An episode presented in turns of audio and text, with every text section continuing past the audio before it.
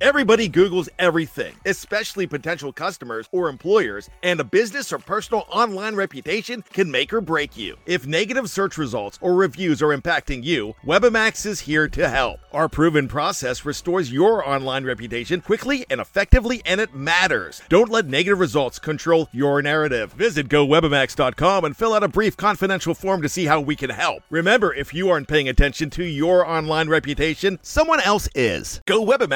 GoWebamax.com.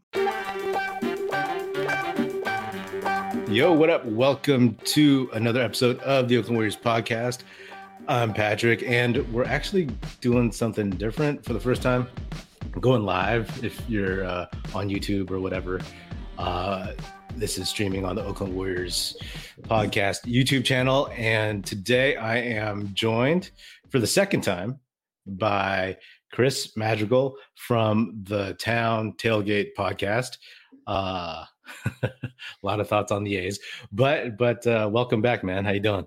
Yeah, and you can like see some of my like A's memorabilia behind me, and it's just like it just you know we don't have to get into that. This is we're talking Warriors now, man. Let's let's let's let's let's stick to that yeah. subject. No, yeah, I'm dude, I'm pumped. Thanks for bringing me back. Um, you know, season's been a roller coaster, but I'm excited to talk about it. Yeah, yeah.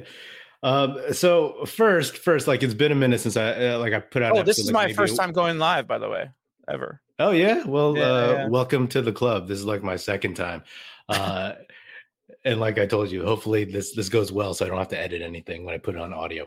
but, uh, you know, a lot of stuff has happened in the past week. I haven't put an episode out, and you know, like you said, a lot of ups and downs. I mean, first and foremost, uh, how how worried are you about the Warriors right now? They lost six in a row. They just beat the Rockets, uh, and people are trying to hype that up. But like, you know, they started off strong, had that had that rough patch. How worried are you about this team? Uh, like, not. I I don't understand the freakouts from like Warriors Nation. Like, I I you know they lose you know a handful of games in a row which yeah you know it can be scary when, when you first look at it but like if, if you have to look at the circumstances of some of these losses that's that's kind of the way i i see it like the nugget okay so on the 8th on uh, uh november 8th we lost the nuggets by three points like that's the best team in the NBA, hands down. It's either them or the Timberwolves this season, based on like strictly what we've seen play wise. I'm not talking about like hype. I'm not talking about like off season you know, rankings. I'm talking about personnel. I'm talking about what we've seen on the court from the NBA this season. The Nuggets are the best team in the NBA, and you can make a strong case for the Timberwolves for second, but you know, the Nuggets have been more consistent. After that, lost the Cavs, which was, you know, a tough loss. I think you could argue that we were a little bit beat up from from the the the loss to the Nuggets. Like, you know, we kind of put everything we had on the court in that loss and uh I mean, without Draymond also in that in that loss to the Nuggets, so like you know, we're just a little bit up. Lost in Timberwolves by six points um, on the 12th, so that was a back to back. A little bit tougher, also second best team in the NBA, and then we lost the Timberwolves again in that playing uh, game, which that was the game that Klay and Draymond got kicked out of the game. So we had no Steph, who was still had the knee injury. We had no Klay because him and Draymond got kicked out two minutes in the game, and Chris Paul lo- like that game like proved everything you needed to I needed from from Chris Paul. Um, he literally put the team on his back. He willed that team to a very close loss, which was almost a win. I think they lost in the last possession of the game with none of the three Hall of Famers. Like that just said a lot about him, his leadership, his impact on the other players of the team. Because I think there's like three guys or four guys with double digit points in that game besides him. Like so for me, you just have to look at the circumstances of these losses. You can't just like see the win and loss record and freaked out. Like that doesn't that doesn't make any sense to me. And if you're doing that, you're not watching this team closely enough, which I get it. We're in football season. You're not watching every single game, but if you watch the game, you like it, it's hard to be upset and frustrated with this team. It, that's that's just my opinion. I know you have a different opinion on it, but yeah. I mean, to me, like I can honestly say that watching them last week during that losing streak, it was a lot of it was just bad product on the court. yeah. Like, yeah. it's like, I mean oh, that man. that OKC loss on Saturday, not Saturday, uh, a couple Friday. days before that. That one that one was tough one. Yeah, I mean, it is something where you just look at it and you're like, okay, I don't I'm not really watching this that closely. You you get where that game's going, you see the trends and all that stuff, and you're like, okay, write it off. But like, I mean, in our conversations, and I talk about this all the time, it's like it's a long season. And yeah, like sometimes it's not fun to watch if they're getting shellacked or if they just look old and whatnot. But at the end of the day, we know what this team needs to do. They're trying to win 16 games uh, in the springtime, right? Springtime into the summer. So, you know, it's a process. And that's part of, you know, sometimes you look at this team, you can look at fandom a certain way, right? It's like you live and die with each and every game, or you look at the bigger picture. And you, that, that's how I tend to look at things.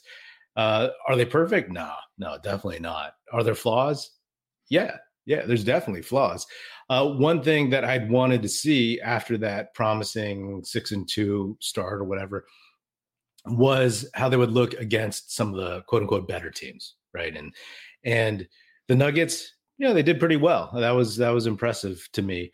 Um, and then they literally, uh, having played the Cavs before that, they literally ran into three teams that are probably the worst kind of matchup for them right now uh, teams that are big, super talented, long, uh, skilled, uh, unafraid, and uh, and that's what you got with Cleveland. That's what you got with Minnesota. Who I, I give props to Minnesota, man, because I thought they were going to fall apart. Uh, Anthony Edwards, he got that uh, Team USA bump that you always see from from certain guys, uh, and then uh, OKC, right? Like so, uh, and and the Warriors were down a couple guys, so it may not have been fun to watch. But um, yeah, I keep saying like, let's see with twenty games, twenty games. What is it now? Like 15 games or something 14 yeah we're um, approaching um, the quarter-way point which quarter-way is 18 games i think we're at 15 yeah yeah yeah so you know there's it's still a ways to go obviously but um in terms of panicking like i'm not gonna i'm not gonna freak out it sucks to lose six in a row but i'm the same way i'm not gonna uh, celebrate win over the Rockets. you know what I mean? It's, but to uh, be fair, the Rockets are playing really well this year, though. You know, like I mean, like I get it. It's only yeah. barely a quarter of the way through the season, but the Rockets are playing, and we have had no like relief in this schedule. Like we haven't played the Jazz really. Uh, we haven't played the Jazz, haven't played the Pistons. Like we haven't played any of those lower tier teams, so like really like rack up the wins and get those confidence wins to, to like help the team like rally and like kind of move forward from there. So like I don't know. Maybe I guess you could make the argument. We'll see what the Rockets do by the end of the season, but like right now they're playing well. So like I don't give last night's win one of those like beat up on the crappy teams, like get some confidence wins. You know? Oh no, they're they're definitely good. I I, I actually like them, and yeah. uh, Sengun is one of those guys who's turning into the dude that we were like, oh man, maybe the Warriors should pick that guy. Yeah. Uh, and Udoka is doing a really good job. Uh, they were coming off like a, a back to back or whatever, but you know, uh, I mean, what what are your biggest concerns about this team and like how concerned are you about Klay and uh and Andrew Wiggins? I mean, uh, okay, so Andrew Wiggins deal. I'm gonna start with him because I have more issues with Klay. Andrew Wiggins deal is like Logan Murdock um put out this great piece on the Ringer um beginning of the season. It was like a profile piece on Chris Paul and the Warriors and their the reasons for their like ma- uh, adding him to the team this offseason. And in that piece he talked about like the Warriors how they um handled you know the personnel coming into camp and like what they saw from the team um in training camp and Andrew Wiggins came into camp out of shape and that was like very disappointing for them because you know everything that happened last season i'm not going to speculate the reasons why he left. I've heard some rumors and that and if the rumors are true that's unfortunate. Totally get why he would he would step away from the team. But his like you know him coming into camp this offseason or this season is like a big issue because he was hands down the warriors number two guy in that championship run in 2022 and like i wrote a piece for um fans first uh today and it came up went up 30 minutes ago at 12 o'clock so you can go check that out uh anybody who's watching or listening um it's on the homepage um it's um the warriors second best player rankings because like right now coming in the season like you expected Wiggins to be that person. That that job belongs to him as the Warriors' second best player. I think that Klay is just on the downward trajectory of his career. That wasn't going to happen. Draymond Green, he's kind of a one-tool pony, plays a lot of defense, maybe has some presence in the post, probably not. Um, but like it's just not those two guys anymore. You kind of need Wiggins to be that that person, and for him to come into camp out of shape, it's just like it's just disappointing. And now we don't really know who that second best player is. And we don't know who Steph doesn't have his like his sidekick to rely on to you know when other guys aren't playing well or if he's being you know double covered which is like almost every single game it feels like that they he can dish to this guy and this guy's going to put up 20 points and you can rely on him so like the Wiggins thing is disappointing, but he's going to play himself in the shape. I think we saw a version of that on Saturday when he put up 30 points. He looks a lot better. Looked a lot better last night against the Rockets. So like he'll get into shape. He'll be better. He'll attack the glass like he does. He'll do his amazing cutting and slashing the hoop. Um, the three point shooting is a concern. He's at like 22%. Um, hopefully that goes up as well. That might just be exhaustion. You know, he's taking these shots when he doesn't when he doesn't want to make any moves to the hoop. Um, the Klay Thompson thing is like, man, as like a diehard Warriors fan, it's just like depressing to watch because like you heard the rumors about like how him and his agent are very far apart from Dunleavy in the front office on a contract because he's in a contract year and him not playing well in a contract year. It's just like I don't know what you do with him moving forward. Like I have a Warriors group chat. I'm sure you do too. We were talking about it last night when he was struggling in the first quarter. He played way better last night. It was great, but struggling in the first quarter, and Moody was playing really well. And we were like, man, like maybe they should move Moody to the starting lineup and put Klay in the like on the bench. Have him like just have them swap those roles because like even Moody's defense has been so good. So like, shouldn't you reward him for that? Like, I and like I, but I don't know. It's just like it's such a weird situation. Like I, I don't. I guess it has to play out more. I don't I mean. I don't know. Yeah, I mean, I don't see Kerr doing that anytime soon. It would have to be like disastrous because I was talking to somebody about this yesterday. It's like I love loyalty. I love Kerr's loyalty, all that stuff. But he's overly loyal to some of these guys. Yeah. Uh, to the expense of developing uh, guys like Moody and Kuminga. And you know, one thing I thought of actually to go back to uh, those teams that they lost six games in a row to, it's like the Warriors do have, you know, Kuminga and Moody as as young guys. This is their third year, and then when you see them in contrast to some of these young guys on OKC, uh, you know, uh, Cleveland, and whatnot, like they're not less necessarily way less talented than any of those dudes. It's just yeah. that they've been allowed to develop. And the mm-hmm. thing that bugs me a little bit is that uh in that their first year, right? Like, yeah, they won a title, and so limited time for those for those kids. But then last season was such a lost season that the fact that you could not win and you could not even develop those guys even more, and that you know Moody didn't play in the regular season, plays in the playoffs. Uh, Kuminga plays in the regular season, and he also uh, shines uh, when Wiggins is out and loses his minutes when Wiggins and um, and uh, uh, Gary Payton come yeah. back and get healthy, get in the lineup.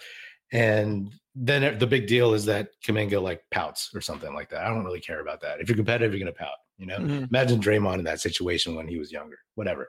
So, you know, to me, uh, looking at Klay, I mean, it's it's telling because w- when he got hurt with the ACL in 2019, that dude to me was really really developing his all-around game going to the basket totally. uh getting having all these moves and whatnot. He was like to me he was turning into like a uh, a paul george-esque player in a mm-hmm. way uh, obviously better shooter you know paul george has a better uh three-point line in game but uh he was developing that. And then what he's been trying to do it feels like just do like capture the past.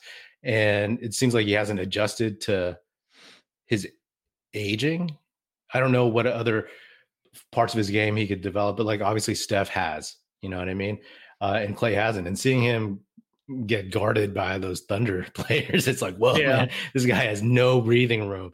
So uh, I do wonder uh, if uh, his his where his path takes him. If he starts draining shots and becoming the guy that like you know the, led the league in three pointers, although he was chucking a lot last year because uh, he had to um, you know, where's that going to go? I don't see him going to the bench anytime uh, soon. But it sucks to have two of their starters uh, really, really like playing mediocre basketball. You know what I mean? And yeah, um, I don't see it happening at all. It was just kind of one of those conversations where it's like, I don't like, how do we fix you, dude? Because like we want to, we don't want you to sacrifice. We don't want you to like be a lost cause in this like this weird season that's happening so far, and this team that's like developing and and changing to very different than what it was eight years ago when this run hole started. So like, it, you know, it's that, and also like how much restriction is he still having to his repaired ligament? Like is that part of it? You could see it in his lateral movements. He's not as quick like that anymore, which is why his defense has gone down a little bit. But like, yeah, I, you know, I let's just hope that last night was a good sign for that because if he can score like that, and I think a big part of it is having Steph back in the lineup as well as Chris Paul, because like those guys just know how to find him. Um, so man, I just I don't yeah I don't know what I don't know how to feel about him right now. Yeah, it, it, could also just be one of those things where it's like, oh, Klay's starting off slow, and then he'll yeah. pick it up. You know what I mean? Yeah. And then uh, all the hand wringing and all the uh, hypothesizing it uh, will will go away once they're like 20 games over 500 or something like that. You know, mm-hmm. uh, but the Wiggins stuff, it's like you know that dude is still in his late 20s. He's still in his prime. Yeah. It, it is disappointing that he is out of shape. I don't know what the reason could or uh, or or maybe but I think that uh, that was Klay last year, right? Klay had the terrible start. Yeah. I mean, the whole team had a terrible start, but like uh, individually. And, um, you know, I keep saying, and I guess it gets kind of boring at some point when you just say, well, I, I expect these guys to uh, uh, gravitate towards the mean for each of them. And even if they're a few ticks below their uh, career averages, then that's still in a good spot, you know. And yeah, uh, I'm enjoying seeing Chris Paul mix it up with these guys. Uh, it's just fun to see a dude like that, and like you said, with uh, with him and Klay, that's something that I've talked about before. It's like, oh wow, Klay, you know, in that second when he comes in with the second unit or gets subbed back in, and seeing Chris Paul and Klay, I start imagining like, oh, what kind of backcourt would that have been if Klay had his own team? Uh, in some past history, some other multiverse universe, and uh, he had like a true pure point guard. Um, you know, uh, and and uh, running Reggie Miller, uh, you know, screens like, like a Mark the, Jackson type guy. The Kevin Love trade ends up happening, and and Minnesota trades him to like cl- the Clippers, and then it's like, oh, we got this world where this backcourt is Klay Thompson and Chris Paul, and we got we got Blake Griffin. Like, who knows the possibilities there? Yeah, it's kind of it's interesting. Yeah, and, and we got this uh, comment um, from Amar Singh, uh, who's a frequent commenter on on the YouTube channel. He says, you know, reminding us of Klay started off terribly last year too. So it's like, yeah, yeah, exactly. I mean, that's the thing. That's what we hope for, but also like the the difference is like getting older and whether or not um, he can do it in time. You know what I mean? Mm-hmm. Like a mm-hmm. lot of these folks that that that follow uh, this podcast, they know that it's a long, slow burn towards the end of the season, and uh, you know, uh, we'll see how it goes. Let me let me ask you. Uh, when you watch this team lose six in a row to some of these more athletic teams, like, do you think it was just bad matchups, or do you think like those teams uh, are just that good? You know what I mean? You know, with the Nuggets, it's tough because like our biggest issue is that we're undersized. We have two true. I mean, we really only have one true center on our roster, and that's Dario Saric. Like Kevon Looney was moved to a center, and you know because he he had some injuries in college and his movement wasn't quite there, so he got bulky, he got bigger. He's only six nine, so he's not like really like the center built. Um, but he's changed into a center, and that's kind of it. You know, like Trace Jackson Davis played power forward in college. Um, he can play the five because he's that's just his game. But like so like going up against Jokic is, is just always going to be tough because we're undersized, and it's a lot of minutes on Sarge. It's a lot of minutes on Looney, and when Looney plays, you lose some offensive help. So it's just kind of a weird back and forth. Um, with the Timberwolves, I like, you know, it's unfortunate we saw three games against them already because I really think that we match up pretty well with them because we can run on them. Um, and we didn't get the chance to do that in a couple of our games. One of them obviously was a suspension, and the other one was we didn't have Steph. Um, but yeah, and then you know, I mean, OKC's just younger. They're just going to be more athletic, and they're just going to move mm-hmm. around. And I think we played pretty well against them, considering the facts. But like, there's the only teams that in in probably all of the NBA that I really worry about our matchups because like last year the big issue was like guard defense. Like with Klay not being what he was anymore, we kind of really only had one player to like defend the perimeter, and that was Wiggins. Like that was reliable, and that was Wiggins. And Wiggins, like we all know the story about Wiggins with last year, but this year, like Chris Paul is like having an insane. He always plays pretty well defensively, but he's having like a really good defensive efficient season. He's uh his plus minus is defensive plus minus is 1.7. Like that's above his last three seasons um average. Um, and then Moody, dude, Moody has the third highest plus minus defensive plus minus on the team. He has been a defensive juggernaut on the perimeter, and like that is going so unnoticed. I can't believe that Warriors Twitter is not talking about that more. Um, so I think with that, um, you know, I'm not worried about Boston as much. I'm not worried about Milwaukee as much because we got guys who can defend Dame, who can defend Jalen, who can defend, you know, the guys that they have on those teams. It's it's really just the Nuggets, man. It's just the Nuggets and worrying about Jokic. You know, at least off the top of my head, we can probably go through more, but like, just I I if we play the Nuggets in the in the in the playoffs again, like that's like a seven game series is going to be concerning to me. Yeah, yeah. I mean, the Bucks do concern me just because I mean, watching those games last year where they had um Giannis uh Lopez and Portis, it was just like the Warriors couldn't get anywhere. Yeah. Uh, into the paint. They couldn't get any rebounds. Watching Portis uh, on Kuminga was like it was tough. I was like, dang, mm-hmm. because mm. Portis is like a that dude's a man, man. you know, he plays like it too. Uh, but you know, for me, like I think those games were like matchup issues. And I mean, here's the thing: those guys are always going to be coming for the king, and mm-hmm. Uh, all that I'll say is we'll see where some of those teams are in April. You know, we'll see. Yeah. Like every team has some kind of injury or dysfunction, or runs into uh, a lapse and whatnot, and um, it just it's just a an unfortunate quirk of the schedule that they got Cleveland twice in one week, Minnesota back to back, and then uh, OKC back to back without Draymond and without um and the Nuggets in the middle of all that. Yeah. Yeah. yeah. exactly. Because right now I, I, do think that the Warriors are more built for the old head teams that they expect to be at yeah. the top of the West, like the Clippers, the Lakers, uh, the um the Suns. You know mm-hmm. what I mean? Mm-hmm. That's who they are preparing for. So when they get these 19 year olds who are all ready to show out and prove on the national stage like we're here and they got all this energy and and everything is on the table for them in uh, every single game of the season then they they put out an excellent effort.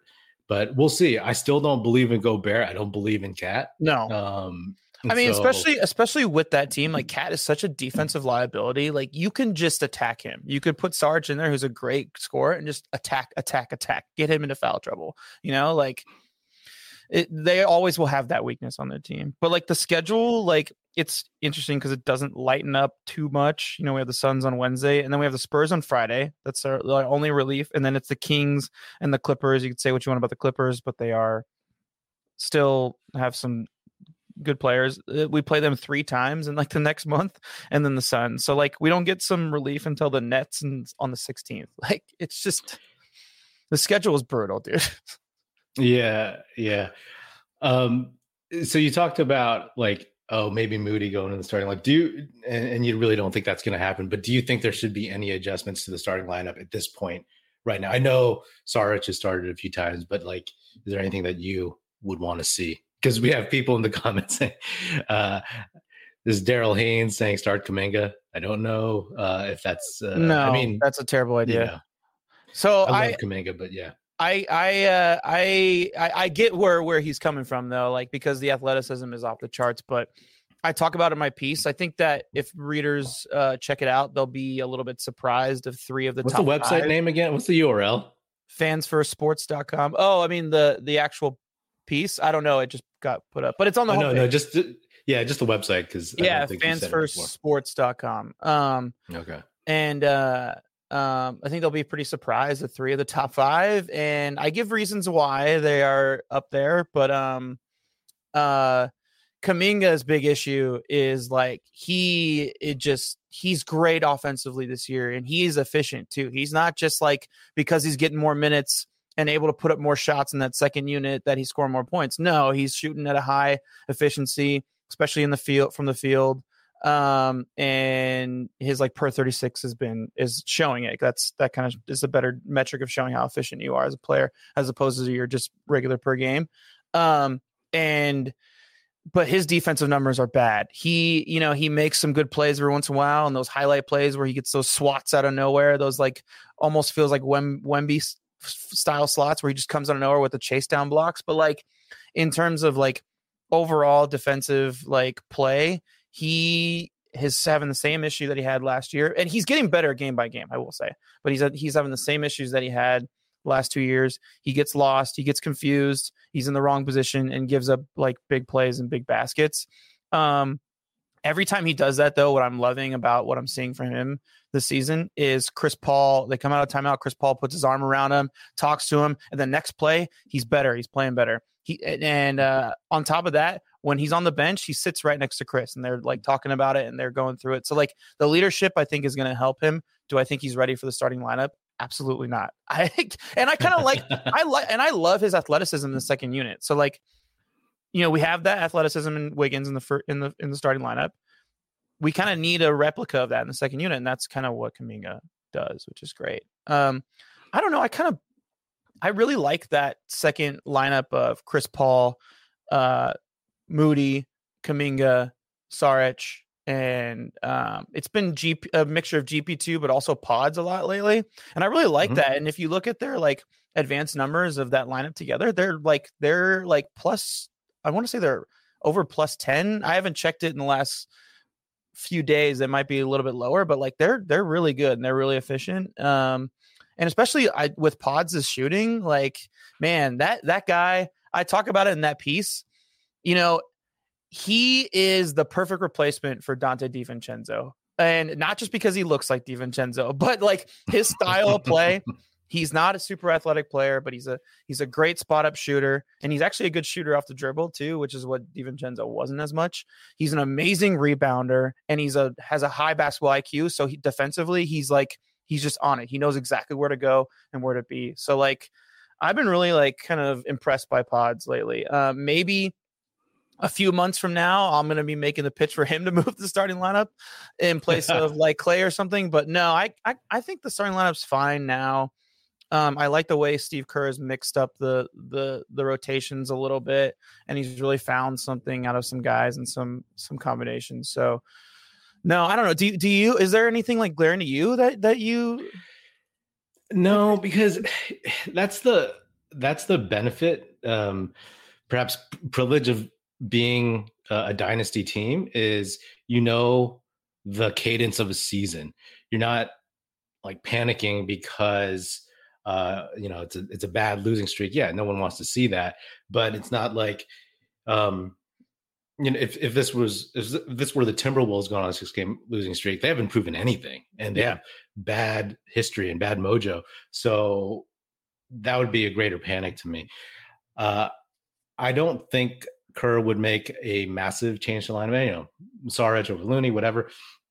But uh, un- until like things started really, really going into the tank, someone could argue that hey, losing six in a row, that's not in the tank. But it's the beginning of the season, and guys are out. Funky things have happened. Schedule's kind of weird. Uh, so I I don't necessarily think so. And right, like it's like the the, the best five man unit last Mhm. season. Are you going to bail on that in uh, less than less than twenty games? Yeah, No, I don't think so. And they really, really need to develop that second unit chemistry. And from the very outset of the season, that's what I'm excited to see. We know like like five man starting unit, like yes, they haven't played well, but not that I'm bored with them, but like I'm always looking to see how these units evolve, and I'm excited by that uh, second group for the most part. So I don't necessarily think so, but we'll see because they're playing some teams that they are better matched up with. And then they get Draymond back. I don't yeah. know how long Payton's out for, but like, okay, then we'll see if they can get back into the rhythm mm-hmm. that they were in before, right? Like they have uh I was gonna uh say like they're playing the the the Suns in Phoenix, then they yeah. play the Spurs at home and then at SAC. If they go two and one in that, all right, that's cool. great. Yeah, yeah, I would. Yeah, that, you know what I mean. That's, that's in my opinion, that's like the the perfect scenario. Obviously, three and zero oh would be better, but like I don't think that's very realistic. Like, yeah, especially with yeah, you know with with with De'Aaron Fox back, like they look like a completely different team with him back. It's insane how much impact that dude has on that team. Exactly, exactly, and the reason why they match up with uh, the Warriors match up with Sac better is because you know, they match up better with uh, Sabonis in their front line yeah. than they do with Chet Holmgren or Evan Mobley and Jarrett Allen. So, uh, you know, that will be telling. If they go one and two, then I don't. Then I think like people start chirping a little bit more, and we're getting close to the quarter season mark. Uh, but I, I'll be happy with two and one. I'm going to read some of these uh, comments. Can you see these on your end? Uh, I don't know. I don't know how. I oh, okay. Never mind. But uh, let's see. Uh, no need to start Kuminga. Wiggins is getting his game back. I do agree with that. Yeah. Uh, Kerr needs to change his ways. This is from Sid. Change his ways to manage the team. He can't be in 2015, 16, 17 mode. Oh yeah, I can't um, see him. Sorry. yeah. So like, I mean, I, I I tend to agree that we talked about how Kerr is a little too uh, loyal at some point. point, and I, I was uh, talking to my buddy JP about this this morning. How he was saying like you know he's not really that he doesn't think Kerr's that great of a coach, but mm. Kerr's more of like a, a, manager. He's a Phil Jackson style manager, and he came with schemes of how to uh, take Steph and the team's talents. He's not the best in-game adjustments guy. He's like, all right, we're just going to stick with what we know. He's gonna yeah be like Steph is the best player on the court. We're gonna uh, ride his uh, his talents and his his magic until until the end. But um, but I think, like know. you said, that's his style of coaching, where it's like when mm-hmm. he does make those in-game adjustments, like they stand out, and you're like, oh damn! Like I've seen him win games on on those, and like going against his like stubborn mentality of like, no, we're gonna stick with what we know. Like I think like sometimes he goes in the locker room at halftime, and like Kenny Atkinson just throws him like all these numbers and evidence of like why we need to change it up to this, and then he does, and then it's like, oh shit, we just won, we just we just won this game based off of that. But like, yeah, you're right. He he totally it, it, I, I would say it's more stubbornness than it is like he's just not good at making those those in-game adjustments. Right, right. Yeah. Yeah, yeah. Um uh maybe. but um I guess we don't actually know. We're not sitting on the bench with him, but yeah, yeah. Yeah, this is uh, uh he's not coming on the show anytime soon. Uh, what do you make of gosh, I, I, hate to even give this kind of stuff credence sometimes, but like some of these uh, uh, lesser sports sites or you know chatter about, uh, you know, I think the phrase I keep seeing is the break, the Warriors at a breaking point with Jonathan Kuminga.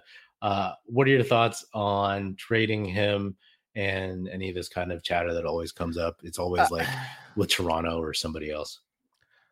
Uh, for like what Anunoby? Anunoby, Pascal Siakam, he, he, uh, so packaging.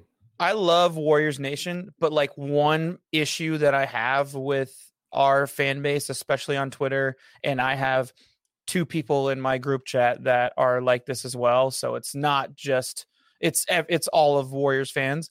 Is like the unrealistic trades that people make, like like like last year, like every Anunoby trade that I saw it's it was just like dude if you're toronto why in the absolute hell would you do that trade? You don't get half as much out of that as you do oh well this person's young well they get younger and they get picks. Okay well you have to do like there needs to be like some form of evidence behind that. So like i i mean to get Anunoby, who i think he just signed re-signed a contract and everything too like i mean that would be Kuminga wouldn't be enough. I mean so i don't i you know like what else are we giving up to do to make that one i think like a realistic trade that entices me but like i'm not there because i do genuinely like Kuminga and like i encourage listeners to go look at his numbers compared to the last two seasons to now.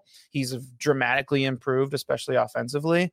Um, and uh, uh, is that uh, a trade for Malcolm Brogdon up in up in up in um, Portland?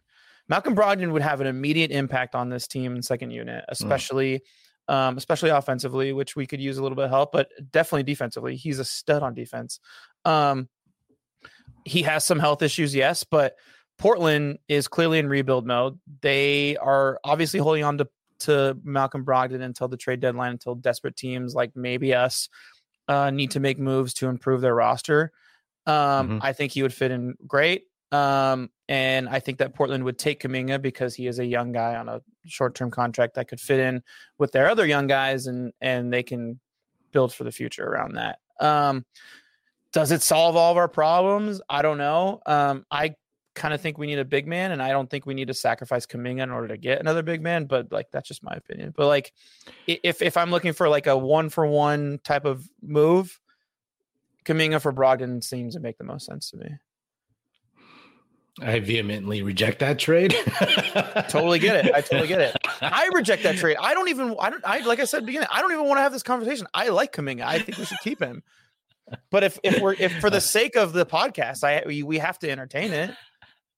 Yeah, yeah, no, that's fair. I mean, I can also just imagine like uh what happens to uh Moody if Brogdon's on this team. you know what I mean? Yeah. Um, yeah. But uh no, that's fair. I mean, I've had people on YouTube like you know pine for a big and i'm like okay cool. Who do you want?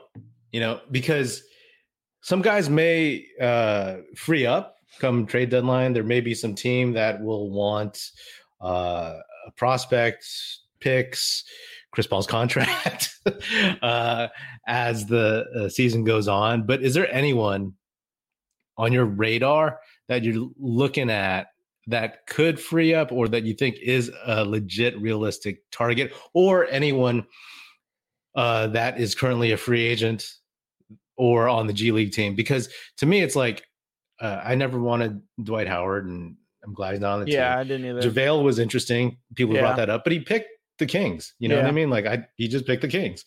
And um, somebody also brings up uh, Plumlee. I wanted Plumlee, but he quickly signed with um, I thought he was interesting. Uh, he quickly signed with the Clippers, uh, the Clippers again. So uh, you know, eh, I, I like you were saying, like teams or fans always overestimate the draw of their team and also the uh their own assets right so like, yeah. i can't even remember any like so many just ridiculous uh trade ideas that we've heard uh over the uh, are just fandom in general where it's like oh let's trade you know uh pennies for a hundred dollars. Um, but is there anybody that you can think of? Because I actually don't have anyone, to be honest.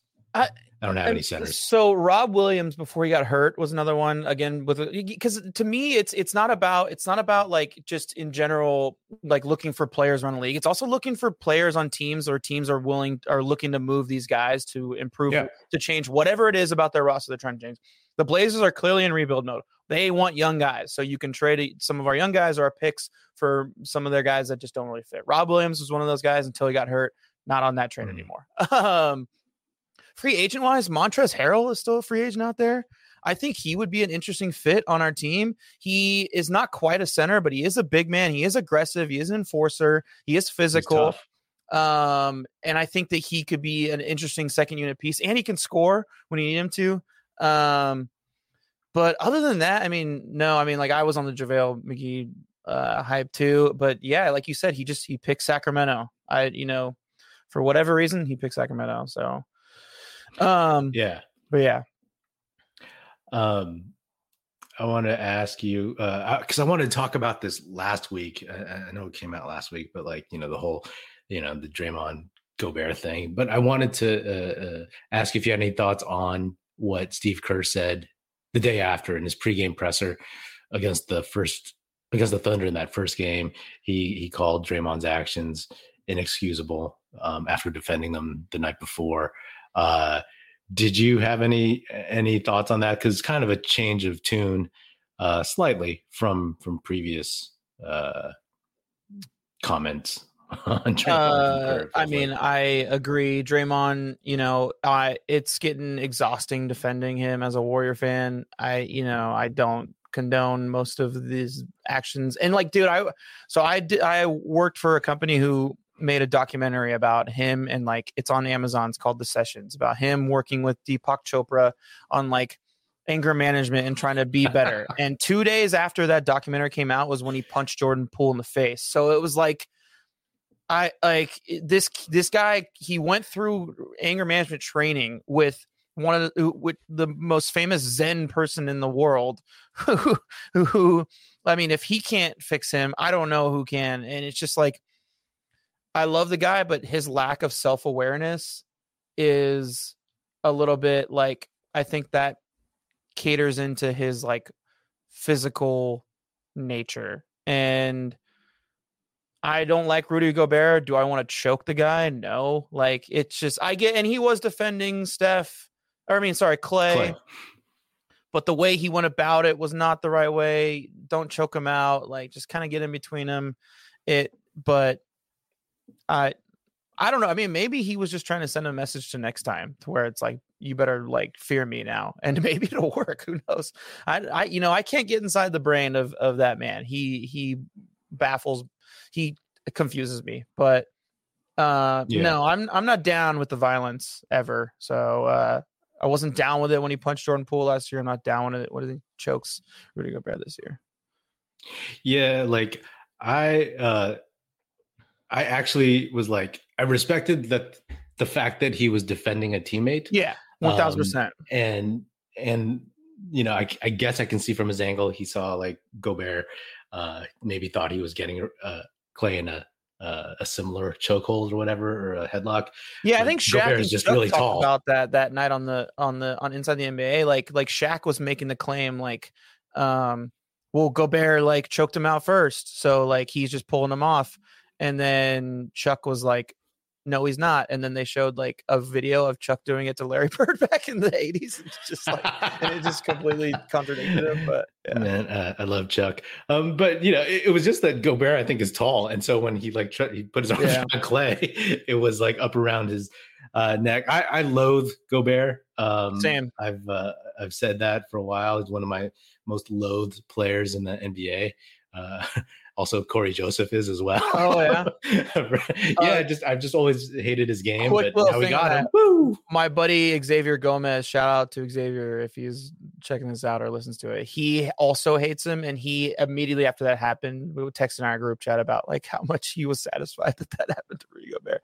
Uh, yeah, and um, I think uh, for Draymond, like I, and and what Kerr said you know, uh, I don't want to get too deep in the weeds on, on last season, but it's like it was almost like it was very awkward to me because he seemed to be pausing a lot, and Kerr is a great talker, and he yeah. has his talking points all the time, and it felt like he was in his mind trying to find the words that would be on message for seeing all the replays and after the fact and the sus- suspension and and not creating waves externally, but then also not creating waves internally, not wanting to say the wrong thing uh, that might kind of get aggregated anti Draymond or something like that. But um, it, it's interesting because I, I, like I, I do think that they gave him a pass and they enabled him a lot last season, and mm-hmm. this verbiage of you know, we're you know gonna give Draymond the tools or help him not to you know the violence and all that stuff. So, you know, uh, I found that interesting, and and uh, hopefully, um, hopefully, there's fewer waves down the road. You know, there's going to be something, but yeah, uh, there's you know, always the Warriors need him. The Warriors yeah. need him more than more than before in a lot of ways because they don't have the enforcer types or like just like the the dudes who are just like vocal. They don't have David West. They don't have. They have Zaza, David West. They don't have mean? Andre Iguodala. They don't have. Yeah, they don't have Zaza. They don't yeah. have those guys on this team anymore. Yeah. Yeah, you know, um, and you know, it, it is what it is. And what Draymond has one more game suspension, and then um, uh, no, he's only done three so far, right? Because that. Oh, was... really? It's only been three. Didn't he get? Is two OKC games? And then the Houston game. Okay. Oh yeah, yeah, yeah, yeah. Okay. Um, so it happened on two. No, it happened on yeah Tuesday. Yeah, two OKC games. Oh yeah, so it's two more. So okay, after the Spurs more. playing the tournament game on Friday, he'll be good to go. Great. Yeah. So against Sabonis and the Kings. Oh, uh, dude, what, what's your opinion on the in-season tournament? Real quick, sorry for the sidebar, but oh, uh, in-season tournament. Um, uh, I hear a lot of people call it playing. I heard it on a podcast earlier. Yeah. I think you said yeah. it earlier. Um, but I, you know, I couldn't care less. But I'm uh, entertained by it. You know what I mean? And yeah, uh, it it's. Uh, I didn't realize. I knew it would be like blended into the season, but I, I thought it would be continuous. I didn't think it would be like, okay, this counts as a tournament game. This counts as a tournament game. Mm. Um, I, I'm fine with it. You know, like it it adds a little bit of intrigue. And then you're gonna start seeing people be like, oh, this is the first team ever to win uh, the the in season tournament and the finals, you know, and, and the title. You know what I mean? It's gonna yeah. just turn into a thing. I don't mind it. It's marketing. It's mm-hmm. to get interest back in the beginning of the season, and it gives they're trying to team something. They're trying for. to. I'm convinced they're trying to sell this package to a streamer. Like, hey, you can have the in-season sure. tournament games. Like Netflix, you can yeah. have these in-season tournament games if you want them. Like, um, I'm a I'm a big fan because I am a European soccer fan. So, and this and European soccer does the same way. It's not continuous. It's just like, all right, here's Group A play, one game. A month later, Group A play. You know, like a group play again, and then it's so it, go, it lasts all season long. Um, the courts are distracting. Not a huge fan of that, but I get why they're doing it because it's a marketing tool. It's you see that court and it starts the conversation. I was out at a bar with friends two weeks ago watching the games on Friday, and friends who uh who were in town they live in canada and they asked like what's going on with the court? I'm like oh it's the in-season tournament. Oh what's that? And, you know and it just starts this whole conversation. So it's doing exactly what they want but um, as a basketball fan who knows about the in-season tournament, it's distracting. But like they're not going to stop doing it because it just promotes it, just the conversation about the court. Yeah, and I think the court, yeah, exactly. It's a marketing thing. When you see highlights, you're like, oh, that was an in-season tournament game. Yeah, you know exactly. I mean? uh, when Dray- Draymond choked Gobert, that was yeah, an in-season, was tournament, tournament game. we'll always remember that the yeah. first in-season tournament game at uh, at Chase Center. Yeah. Um, I want to ask you okay, out of these guys, who do you think is most likely to uh, introduce or induct Draymond Green to the Hall of Fame? Steph, LeBron, Steve Kerr, uh, Coach Izzo, or Rudy Gobert? uh, it's it's definitely Steph. Maybe Coach Izzo, maybe both. I don't know. Yeah, we'll see. I don't know. I think um, I think they only think made be... the Elite Eight, right? They didn't do, they didn't go all that far on that team, so maybe not. Oh, you know, I stopped following college basketball when Draymond was uh, at that point, but like, okay, I know they made it to the Elite Eight though. I, I, they may have made. They didn't make a Final Four. I don't think so. I don't think so. Okay. Um. Well, you know, that's uh, that's that. Um, you know, uh, one random thought is like uh, ESPN made this list of the top 25 under 25 uh yeah recently and you know list or list but uh I, and I'm kind of revisiting a topic from earlier in this pod but like it bugs me that nobody on the Warriors is on that list. I, I don't expect anyone right now on the Warriors to be on that list, but like they had three lottery picks. And to me, it's more it's an indictment of like the fact that you know they didn't let these guys get a little bit more run that we can't see what they could have been and that's that's the disappointment to me because I think Podziemski maybe... has not uh, emerged yet though so maybe he will be in the next version of that list. Yeah you know one day I always wanted to make like a, a something under something. Maybe one day I'll make the you know 75 under 75 list or something like that um, any other uh, final thoughts or opinions? Oh, here's one thing. It's uh, Thanksgiving a couple days. What are you thankful for from this season or this Warriors team thus far? The point God, Chris Paul. I am all in on the Chris Paul train. Like, and like I said, like for listeners out there, I know I keep promoting it, but please go check out my piece. I worked really hard on it, hence why I know all these numbers that I'm throwing at Patrick right now uh, on this podcast. Um, it's the second best player rankings. Uh, I will just spoil Chris Paul is at the top for a lot of reasons. Um, one of them being how his leadership, his that impact on the team, um, what he does with the players around him, how he's improved everybody, and like the point guard experiment is it, it's already proven itself right in my opinion. Um, I just I'm all in on it. Um, so I I hope that we can win a championship and get him his first championship, and I hope that he puts a big middle finger to the Clippers and the Hornets and the Suns, and he. I guess you don't do that in in the NBA Hall of Fame, but I was gonna say goes in the uh, NBA Hall of Fame as a Warrior. Um, but I guess you don't do that. Oh, yeah, no. that's only in. I think that's only in the Baseball Hall of Baseball. Fame that you do that. You go in with a certain team. Yeah. But yeah, because I think it's literally because in the Baseball Hall of Fame, I could be wrong. You put a you like put a player the, team on your hat, a cap. Yeah, yeah, yeah, yeah. Or you could be like Rob Lowe and just have NFL. Yeah. um, I'm not gonna lie. I almost um, bought that hat just as like a basketball. Yeah. um, yeah, I think uh, I'm thankful for. I'm just thankful for like most of the discussion, or pretty much all the discussion is on the court. They're trying to figure out on the court. Stuff. Yeah, you know, it's not yeah. any extracurriculars, and that's what I'm always going to be thankful for this season. Who do you think was the Warrior? Or you must have an opinion because you wrote an article about this. Who was the Warriors' best player last season? Second best player last season? Uh, see, I I kind of way back. I the fact that I it, it, it I struggled to do that to think of one last year is kind of what inspired me to write this piece in the first place. So, hmm. I think beginning of the season it was Jordan Poole, and then like after he became like ball stopper, ball hogger, Jordan Poole, and like you know you could argue like all of Kuminga's frustrations and all and like a little bit of Moody's frustrations of like their roles like changing is directly altered or directly influenced by Jordan Poole and how he is a high usage, high on ball ball hog player because he kind of stunted their growth by not like like you look at his assists like they're so low last season like they just he just was not dishing the ball out so like when he started doing that it made it tough and like Draymond Green had such a surgence in the second half of the season especially like on the defensive side so I think that it was like split between those two guys. Yeah, yeah. Um, what yeah, What about you? Could you could you name one off top of your head?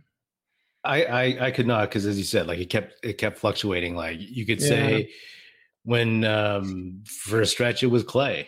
You know what I mean? And yeah, yeah, it was for a little bit. But, but he was but he was like just chucking. He was just putting up like offensive numbers. Mm-hmm. So um it's safe to say it was I mean, like you said, it was muddled. It was muddled just like the rest of the season was, you know what I mean? And be like, yeah, oh, you know, just, it was James Wiseman.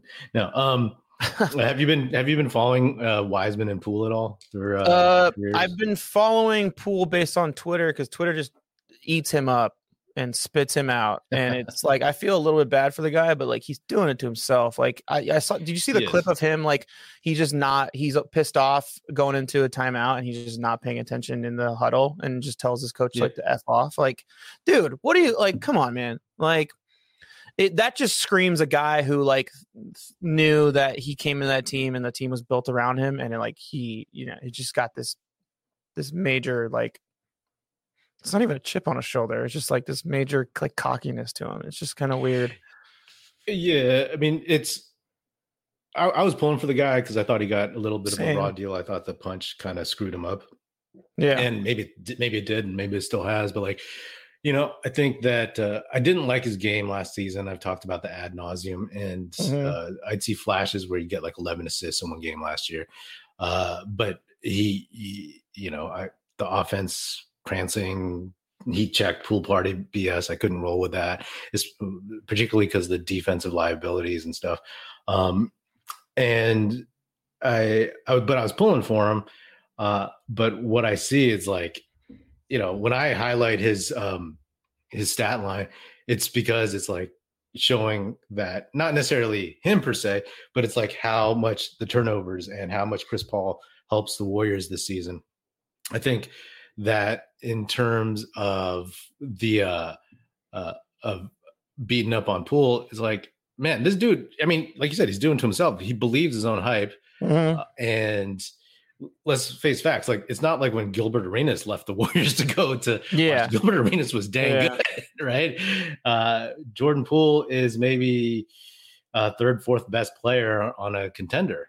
You know, mm-hmm. so um, it is what it is. And then uh you know every now and then i peek at the wiseman box score but that's not even he just doesn't get a lot of minutes point. man yeah and i you know like yeah. i honestly like you know who talks about it a lot is bill simmons on his podcast and like he kind of keeps an eye on him and he just talks about like how he's just you know even in the minutes that he gets he just kind of yeah, he's just he's his eh, basketball wise. I don't know about him personally. Basketball wise, he's just very raw and immature, and like he didn't get the time to develop that because yeah. even his like college season was cut short. So it's like, yeah, yeah, he's just kind of just, just the circumstances of him in his career just have not helped him out.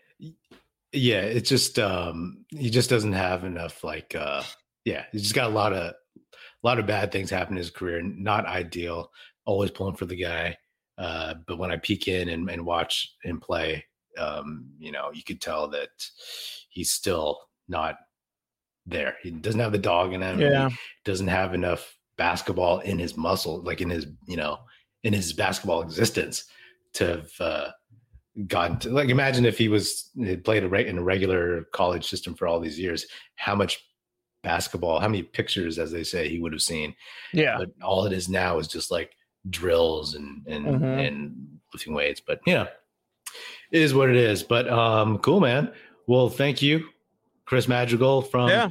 uh, the Town Tailgate podcast. You can find Chris on Twitter at Chris24K Magic. Uh, which I can never remember. it's like it's like the Bruno Mars song, like 24 karat magic. Like I just try to. So my uh, last I, name, I my last name is Madrigal, so I just try to like just you know it's I, it, I, I, figured that out. I figured it was unique that, it's better than just like at chris 54321 or something like that or whatever love names it was. And no, and no, like no one else had it so i have it on like all my platforms. It's pretty great. On my on my social yeah it's, that's awesome man. Uh, it's it's important to be branded across all platforms yeah. as, uh, as us as us uh, content creators. Yeah. Um and uh me and my co-host julio we're gonna do something um for the off season for the a's if you're an a's fan or something like that. And uh, I'm working on a piece also for the A's, kind of comparing because their owner is cheap, comparing what a championship winning roster would have cost them, um, their roster from a couple years ago, um, what it would have cost them this season. So look out for that. Cool, man. Any other places? So check out his article, his article um, on fansfirstsports.com, right? Mm-hmm. That's the URL. Yeah. Um, and uh, yeah, check out his his podcast for sure and find him on Twitter. Cool, man. Well, thanks for coming on. Have a good yeah. uh, holiday. Yeah, you too, man. All right. Well, that is another episode of the Oakland Warriors podcast. Be sure to subscribe wherever you get your podcast. Feel free to hit me up on Twitter at Patrick E. Pino or at Oakland Warriors. Check out our YouTube channel where you can watch this episode, youtube.com slash Oakland Warriors. Check us out at oaklandwarriors.com and be sure to tell your fellow Warrior fan friends to tune in and listen. The Oakland Warriors podcast is produced by National Film Society. And if you're so inclined, please do leave us a five-star rating on Spotify and Apple Podcasts. And if you want to leave us a nice review saying good stuff about the show on Apple Podcasts, that would be hugely, hugely appreciated and it would be very, very helpful. Thanks. That's it. Music in this episode provided by Paper Son. Special thanks to Paul Amardo for production support. See you next time, and go Dubs.